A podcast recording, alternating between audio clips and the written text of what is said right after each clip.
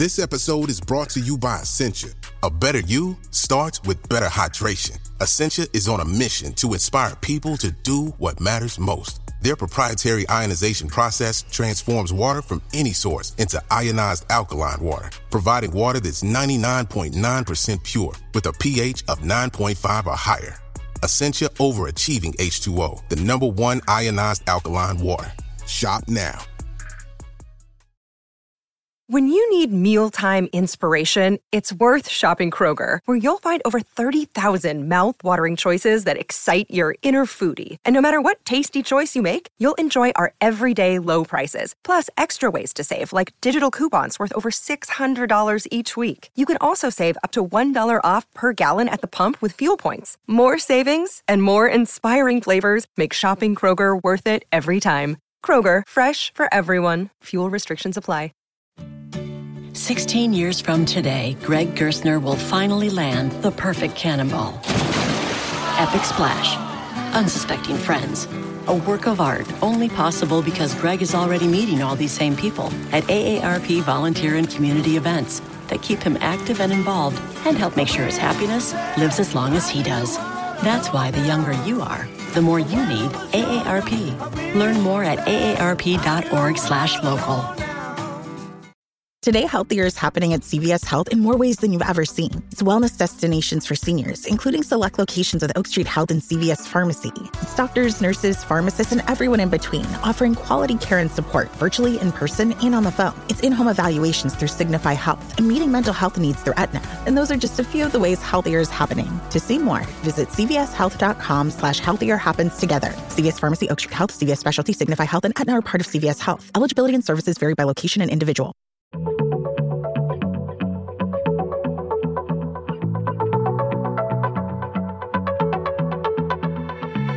Hello and welcome to Star Diary, the podcast from the makers of BBC Sky at Night magazine. You can subscribe to the print edition of the magazine by visiting skyatnightmagazine.com or to our digital edition by visiting iTunes or Google Play. Greetings, listeners, and welcome to Star Diary, a weekly guide to the best things to see in the Northern Hemisphere's night sky. In this episode, we'll be covering the coming week from the 5th to the 11th of September. I'm Ezzy Pearson, the magazine's features editor, and I'm joined on the podcast today by reviews editor Paul Money. Hello, Paul. Hello, Ezzy.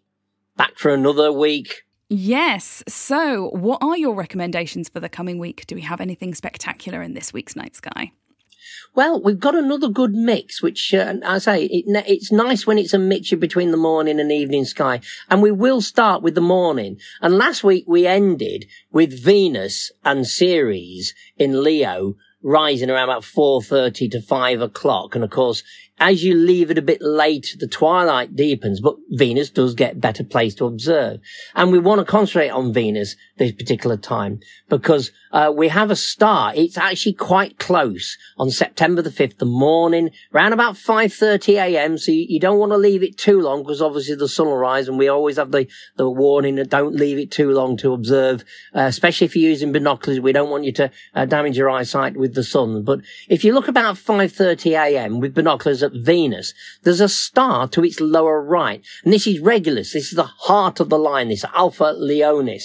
And they're only three quarters of a degree apart. So actually, this would be good for a telescope as well, a wide field telescope, because you'll get them uh, well magnified sort of thing. And Regulus itself is a, has got a faint companion, but how easy that will be to see in the twilight, well, we'll have to wait and see, won't we? And hopefully mm-hmm. get to observe it my problem is that I've got a lot of clutter on my horizon in that direction, so I have to wait a long time before, so it's daylight by the time it rises mm. high enough. Mm. Woe is me. I know. I'm trying to get the sympathy vote here, but, uh, but that's, but I mean, I, I have a, a, good section of the sky I can observe. So, you know, it's one of those things, isn't it? There's, there's pluses and minuses. So, uh, that's the morning sky then grabbing, uh, Venus in the twilight when it's next to Regulus. Now we have to go. We, we, we sometimes have nothing happening for a day or two, but uh, the way how it goes is that uh, on the eighth we actually have the minor world three Juno at opposition. An opposition, of course, is when an object rises as the sun setting. So it's opposite the sun in the sky, which technically means it's visible all night as well. Now, Juno itself is quite faint usually. So it's not one of those that's regularly observed. Uh, Mm. Although it's the third minor world to have been discovered, uh, it, it was one of those things that they just happened to be searching the right area and found this little dot of light that was moving. Um, so there are others that are brighter than it. But when it reaches opposition, that's always the best time to catch the fainter minor worlds because they're absolutely. at their brightest. Yeah. So it'll be magnitude plus 7.8. So that's similar to Neptune. So if you've found Neptune in the past, then you should be able to find Juno. So as it happens, Juno, Neptune and Jupiter form a bit of a shallow triangle. Neptune's the apex pointing down. It's very shallow, but it gives you a good idea of where to look for Juno. It's in Aquarius and Neptune's in Aquarius, but really close to the border with Pisces. In fact, Neptune is below the circlet of Pisces. So this whole region with a brilliant planet Jupiter as a guide as well helps you locate these objects. And I say, it's a nice triangle here, very shallow triangle uh, with Juno to help you guide to it. So if you've never seen Juno, this is the time to do it. This is the week. You know, get out there and try to grab it. So there you are. And I say similar to Neptune, if you're, if you've already seen Neptune, this shouldn't be hard at all. So uh, there we are. And if you follow it over the course of a few nights, if we get a run of clear nights, our, our favourite thing sort of thing, you get one night and then it's cloud, cloud, cloud, cloud, cloud. and also, it, it would be appropriate to to point your way to Juno with Jupiter. Um, Yeah. So to to see both of those together, husband and wife. Um, yes. Ah. uh. So there we are. That, that's, uh, I, I just, I love the fact here. And the fact that we've also got an orbiter going around Jupiter called Juno. so, Yes, So there's a lot of little Lots of coincidences. Junos. yes, there is at the moment. So yeah, it's nice to link all three together.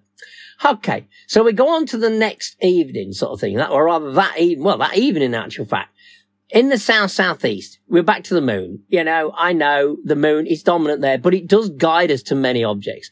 And so the moon forms a triangle with Saturn and Vesta. Now, Vesta, minor world, it can reach naked eye visibility, uh, but it's one of those things that at the moment you would need binoculars for it. But there is Saturn, the moon and Vesta as well. So you've got three solar system bodies to hunt down. Saturn will be easy and so will the moon sort of thing. We've been observing Saturn regularly. It's gorgeous view. It's past opposition. So it's now nicely in the evening sky. We're talking about good grief, 10 o'clock in the evening. Ah, that's a, that's a bit more civil from observing the night sky. So it is becoming really well placed to actually observe. If you're in this region, by the way, sort of thing, you know, we've got Saturn, the Moon, and Vesta, and to the right of Vesta and below Saturn by several degrees is Messier 30, a globular cluster. So it's, it's the last one that you do when you do the Messier challenge, when you try to see all the Messier objects in one night. You can't do it at the moment. It's, it's a, it's a March, April thing, but uh, it is, it's, it's, it's interesting that it's actually noted for being that last object. It's a nice little glob. And again, because it's so low, it does tend to get missed off by a lot of people. So uh, if you want to have a go at it, it's magnitude 7.7. So uh, a nice little globular. And again, in, in the September issue, we, we always like to push things, don't we? But in the September issue, Oh, there's an article by somebody in that about globulars to find. Who wrote that? Oh, yes. Oh, yeah. That, it was it was me. I I've always found globulars are unsung heroes. They, Mhm. they the, the impression in a, in a small telescope is that well, it's a blob, Yeah. and so you quickly move on. Or as long as you've recorded it, that's it. But if you pay attention to them, as you learn to develop the averted vision, it's surprising what you can pick out. So have a look at that article. There are 15 globulars this time of year you can pick out sort of thing. And I say Messier 30's got the advantage. You've got Saturn above it. And then, as I say, the moon to one side and Vesta to the other. Now, it would be better to let the moon get out the way because the moonlight won't help you, but it gives you a guide to the area to have a look at this particular globular itself.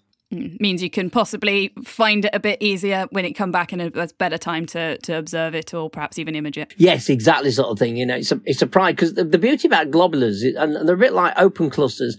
The moonlight creates a bit of a problem for diffuse objects like galaxies and nebulae.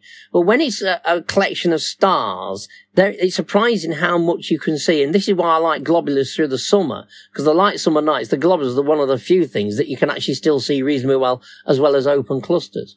So we move to September the 9th. We're back in the evening sky now and look out for the full moon as it rises. Now, normally you wouldn't really recommend looking at an occultation of a star with a full moon, mainly because the moon's so bright and the occultations are always better when they're appearing on the dark limb.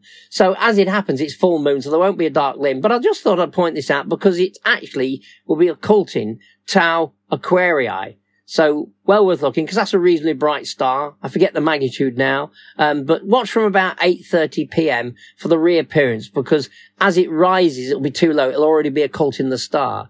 But as it rises higher, the star will emerge from behind the actual moon itself. So it, and again, to have a pair of binoculars on that or a small telescope and then suddenly to see the star appear to the right of the moon you know, gives you the sense of the solar system in motion. The moon has been moving across it, uh, hiding the star itself. Now, we're having a nice run where they actually, it's literally night after night. And on September the 10th, again in the evening sky, we've still got the full, this is the technically the part of the full moon. It was an almost full moon on the 9th. It's now full moon actually on the 10th. But let's face it, visually, naked eye, I always think a day either side, and it's so difficult to tell the difference. You know, they really are hard. They can often look like, I've often had people say, Oh, I saw the full moon the other night. And you sort of, you, you grit your teeth. You don't want to correct them. Say, well, actually, it wasn't quite full, you know, because, you know, I, it was a full It's fullish, yes. It's like, you know, because you don't want to appear pedantic. but, but, you know, one likes to be accurate. You know, we're astronomers. We mm. like to be mm. accurate as such. But this is an interesting one because this full moon is the harvest moon because it's the closest full moon to the September equinox. So, you know, so, uh, you know, so, and this is why the farmers love this particular moon because it lingers, gives them a lot of light and they carry on doing their harvest as such. And interesting enough, on the 10th, it also lies below the moon tonight with Jupiter off to the left. So again, if you haven't found Neptune before, you've got a, you've got a moon to guide you to the way because there's the moon, then there's Neptune, and then there's the circlet of Pisces to actually observe. Okay. Amazingly, we're still in the evening sky and we'll finish off with the moon because the next evening, September the 11th, the moon itself is past full now, just, but will you be able to tell the difference? Well, just write in and tell us something you don't know. Some people can though. It's very, very subtle sort of thing effect. But uh, it's a bit like seeing the moons of Jupiter with the naked eye. There are a small number of people who can actually do it. I can't. I definitely need optical aid. but again, we'll have a situation whereby the moon will appear to have a star above it. And as we say, that's no star. It's the Death Star. Oh, sorry. No, it's not the Death Star. It's, it's Jupiter. It's a planet. So, you know, again, this time it will be a real planet sort of thing. It's really bright, the planet Jupiter, but of course the moon will be very bright as well. But it will be quite obvious that there is something above the moon and it's the planet Jupiter. And that again helps you guide on. And it confirms if you're unsure, and sometimes, you know, beginners are unsure what they're looking at, sort of thing. So you know, I often see things on, on social media whereby they post up saying, saw this object next to the moon. What was it? Nine times out of ten, it's mm. a planet or a star. So this is it. This is a planet. And a lot of these apps and our Sky Guide in the magazine tells mm-hmm. you when these things take place, as well as listening to us, Ezzy, as well. Absolutely. And it does sound like there's a lot of very interesting things happening this week. It's a good week for minor worlds, with both uh, Juno at opposition and Vesta appearing close to the moon and Saturn. And also have quite a good showing from Jupiter throughout the week.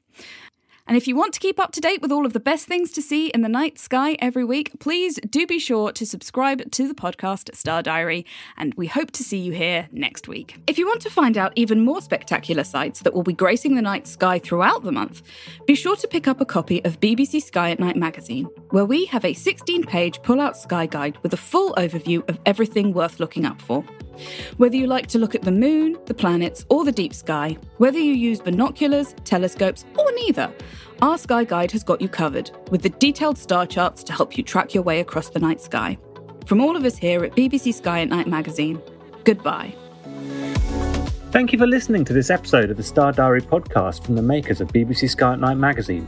For more of our podcasts, visit our website at skyatnightmagazine.com or head to Acast, iTunes, or Spotify.